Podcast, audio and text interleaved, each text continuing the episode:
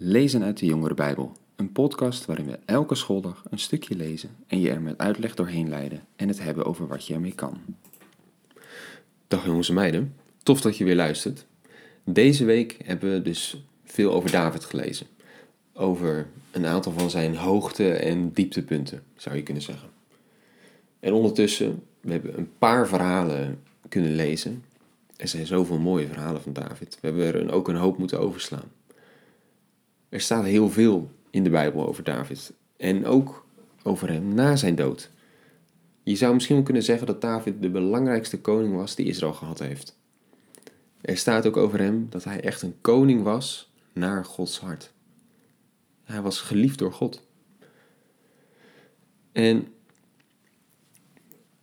um, aan hem werd ook beloofd dat een van zijn nakomelingen, en wij weten dat nu dat dat Jezus is, op zijn troon zou zitten en dat zijn koningschap nooit meer zou weggaan. Aan hem werd dus beloofd dat dat koninkrijk, wat aan Israël beloofd was voor de toekomst, waarin het goed zou zijn voor het volk, waarin hè, de vijanden hem niet meer zouden lastigvallen, ja, een van de nakomelingen van David, die zou daar dus de hoofdrol in spelen. En wij weten nu dat dat Jezus is. Zo belangrijk was David dus. En net als bij Jozef wijst het verhaal van David ook op verschillende plekken vooruit naar Jezus. We lezen over David hoe hij tot koning werd uitgeroepen, terwijl er nog een andere koning was. Hoe hij werd vervolgd door de leider van het volk. Hoe hij zich verborg in de wildernis, zoals ook Jezus eh, zich nu verbergt voor zijn volk. Voordat hij echt terugkomt en koning wordt. Al die dingen die gelden dus ook voor Jezus. En we hebben dus ook gezien hoe hij in de psalmen vooruit heeft gewezen naar Jezus die nog veel later moest komen. Ja, David was dus een heel belangrijk man.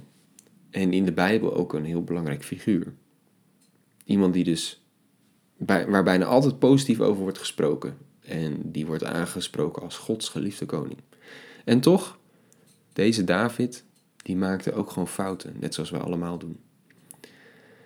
En een van de bekendste uh, verhalen daarover, die wilde ik nog met jullie lezen. Dat is hoe hij de prachtige vrouw Bathseba niet kan weerstaan. Zich toe-eigent terwijl ze al getrouwd is. Nou ja, met alle gevolgen van dien. Laten we dit verhaal maar eens lezen. En dat is nu in 2 Samuel, hoofdstuk 11. Daar staat: Bij het aanbreken van het voorjaar de tijd waarin koningen gewoonlijk ten strijde trekken, stuurde David opnieuw het leger erop uit, onder leiding van Joab, een van zijn bevelhebbers, om de Ammonieten te verslaan en Rabba te belegeren. Zelf bleef hij in Jeruzalem achter. Op een keer stond hij aan het eind van de middag op zijn rustbed. Hij stond daarvan op, liep wat heen en weer over het dak van het paleis en beneden zag hij een vrouw die aan het baden was. Ze was heel mooi om te zien. Hij liet uitzoeken wie ze was.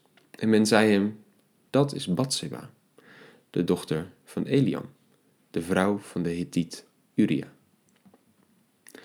David liet haar bij zich komen en sliep met haar.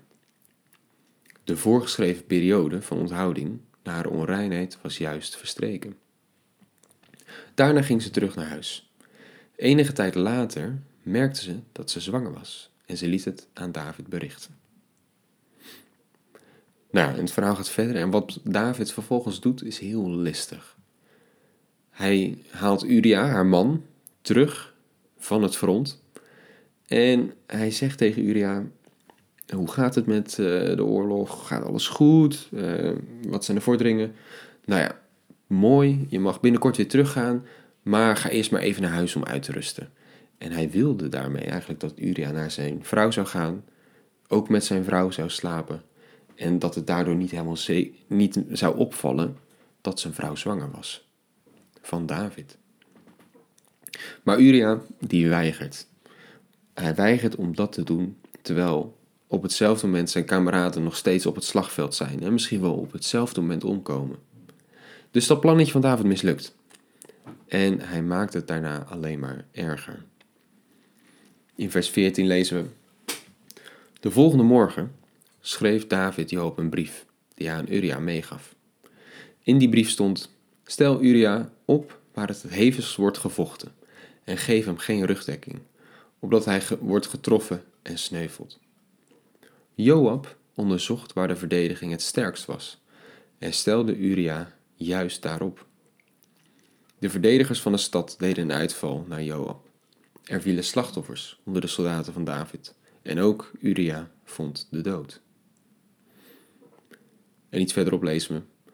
De vrouw van Uria kreeg het bericht dat haar man gesneuveld was. En ze treurde om haar echtgenoot. Toen de rouwtijd voorbij was, nam David haar bij zich aan het hof. En zij werd zijn vrouw en baarde hem een zoon. In de ogen van de Heer was het wel degelijk slecht wat David had gedaan. En in het volgende hoofdstuk lezen we ook hoe David hiermee wordt geconfronteerd. Daar staat: God stuurde de profeet Nathan naar David toe om hem het volgende te vertellen. Er woonden eens twee mannen in dezelfde stad, een rijke en een arme. De rijke man had veel geiten, schapen en runderen. En de arme man had niet meer dan één lammetje kunnen kopen. Hij koesterde het en het groeide bij hem op, samen met zijn kinderen.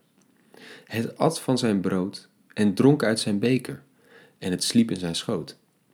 Hij had het lief als een dochter.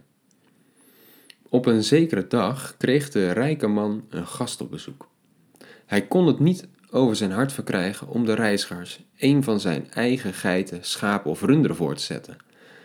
Daarom nam hij het lammetje van de arme man en zette het zijn gast voor. David ontstak in hevige woede over de rijke man en zei tegen Nathan: Zo waar de Heer leeft, de man die zoiets doet, verdient de dood.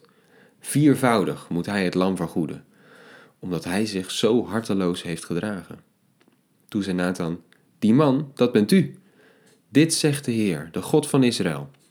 Ik was het die je zalfde tot koning van Israël. Ik was het die je redde uit de greep van Saul.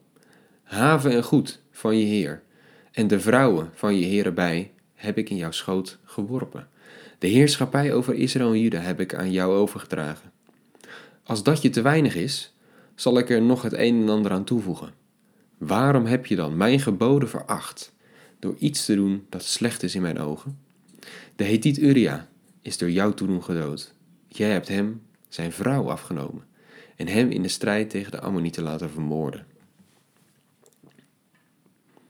Nou David wordt hierna gestraft door God voor wat hij gedaan heeft. Zelfs de grote en geprezen koning David was hebberig en heeft zelfs iemand laten vermoorden voor wat hij nog meer wilde. Terwijl God hem eigenlijk alles al had gegeven wat hij nodig had en nog zoveel meer.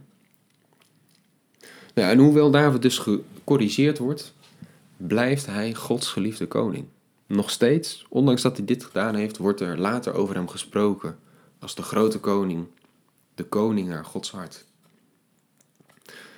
En ja, zo werkt het dus ook bij ons vandaag de dag. We kunnen fouten maken. En ja, daarop kan je worden aangesproken. Misschien door God.